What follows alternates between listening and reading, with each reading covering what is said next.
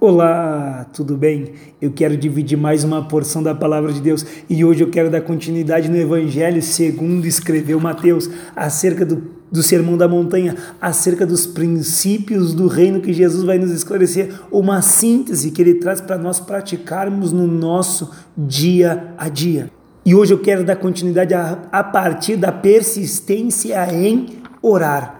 Jesus vai falar da oração diversas vezes, porque a oração é uma ferramenta para a vida do cristão, uma ferramenta para se manter firme, uma ferramenta para se manter no contato com Deus, uma ferramenta para viver aos pés da cruz e ouvir da voz de Deus e contar para Deus também as nossas necessidades.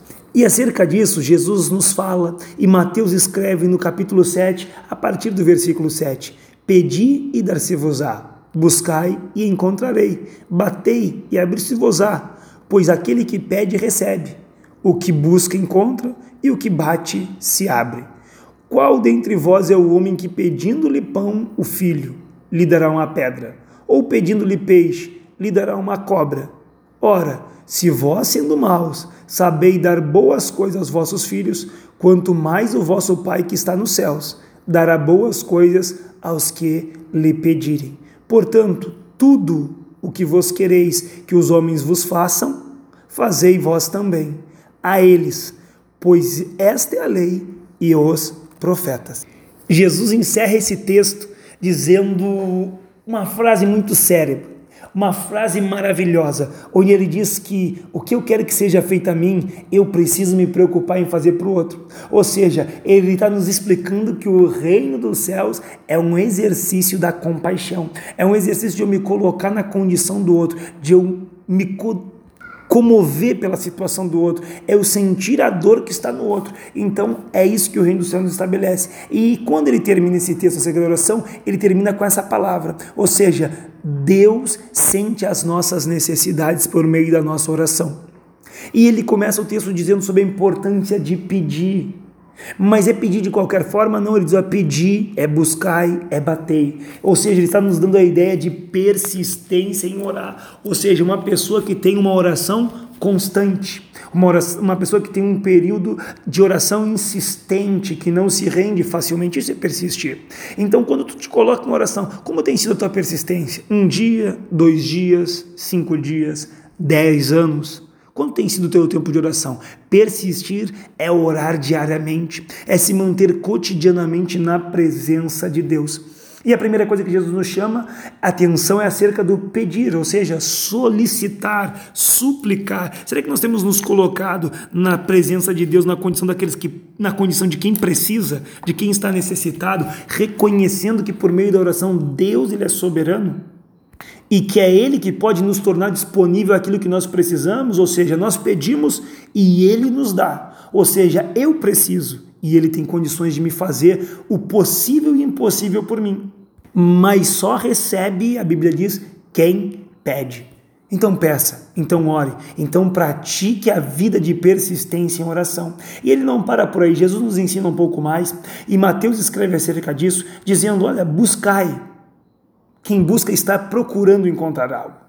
Quem busca está se esforçando para achar algo, está examinando. Eu me lembro daquela mulher que perdeu uma das dez moedas que ela tinha e diz que ela convidou várias pessoas para encontrar sua moeda e quando ela achou, ela fez, ela teve grande alegria, ela se regozijou. Ou seja, a Bíblia diz que eu devo buscar e que eu vou encontrar. Deus vai nos dar acesso a algo que nós desejamos se nós buscarmos a Ele em oração com todo o nosso coração. Então nós precisamos buscar para que aquilo que nós desejamos, conforme a palavra de Deus, nós viemos ter acesso. Jesus ainda nos dá um terceiro exemplo. E uma coisa muito interessante desse terceiro exemplo é batei. Batei me chama muito a atenção porque, segundo os estudiosos, no período bíblico não era um hábito bater na porta. As pessoas não tinham hábito de bater na porta. As pessoas tinham hábito de chegar à porta e se apresentarem, dizendo o seu nome, quem eles eram e o que, que eles queriam fazer. E aquela pessoa que estava lá, o anfitrião, dizia: pode entrar. Olha o carteiro, um exemplo, pode entrar. Olha o senhor do leite, pode entrar. E aí aquelas pessoas se identificavam e tinham acesso àquela casa. Agora, quando uma pessoa chegava numa casa e batia, é que ela tinha uma urgência.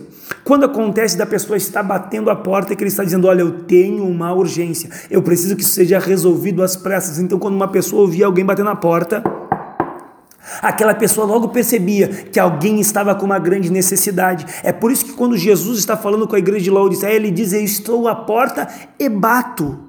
Jesus não está se identificando, mas ele está batendo na porta. O que ele está dizendo? Há uma urgência. Uma urgência para aquela igreja naquele momento era de reconciliação. E aqui Jesus está dizendo por meio da oração que se nós temos uma necessidade, se nós temos uma urgência, precisamos bater.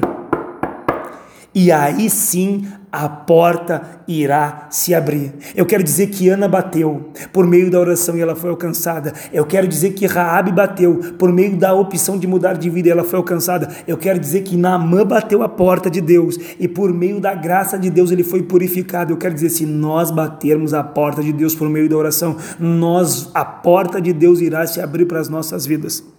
Mas eu quero dar continuidade ao texto sagrado, a qual nos diz no versículo 13 e 14 assim, e acerca disso eu quero falar sobre escolhendo o melhor caminho. Ou seja, eu falei agora da oração e agora eu vou falar das, de escolher o melhor caminho, a qual Jesus nos ensina e Mateus nos escreve. E ele diz assim: Entrai pela porta estreita pois larga é a porta e espaçoso o caminho que conduz à perdição. E muitos são os que entram por ela, mas estreita é a porta e apertado é o caminho que conduz à vida. E são poucos os que a encontram. Jesus está dizendo que o caminho dos céus não é um caminho fácil.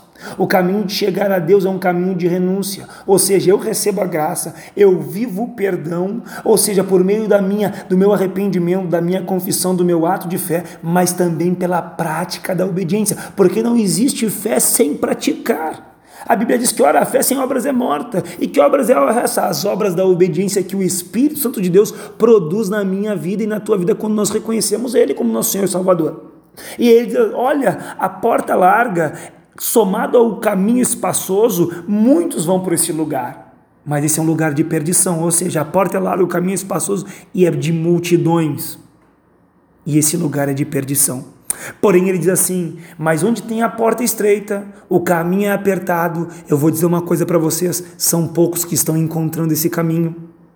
Mas esse caminho é o da vida eterna, ou seja, é aquele caminho que eu digo: olha, aquele que quiser vir após mim, renuncie a si mesmo, tome a sua cruz a cada dia e me siga, porque aquele que procurar ganhar a sua vida aqui vai perdê-la, mas aquele que perder por amor de mim, disse Jesus, vai encontrar. Jesus quer te fazer encontrar a vida, mas tu precisa andar, andar pelo caminho estreito, tu precisa andar pelo caminho apertado pela porta estreita e encontrar a vida eterna que Ele tem reservado para nós. Que Deus nos abençoe, que Ele guarde as nossas vidas, que Ele ilumine os nossos passos e nos encha de paz e graça pelos, pelo nome de Jesus e pelos méritos que Ele verteu o sangue dele na cruz para nos salvar. Amém.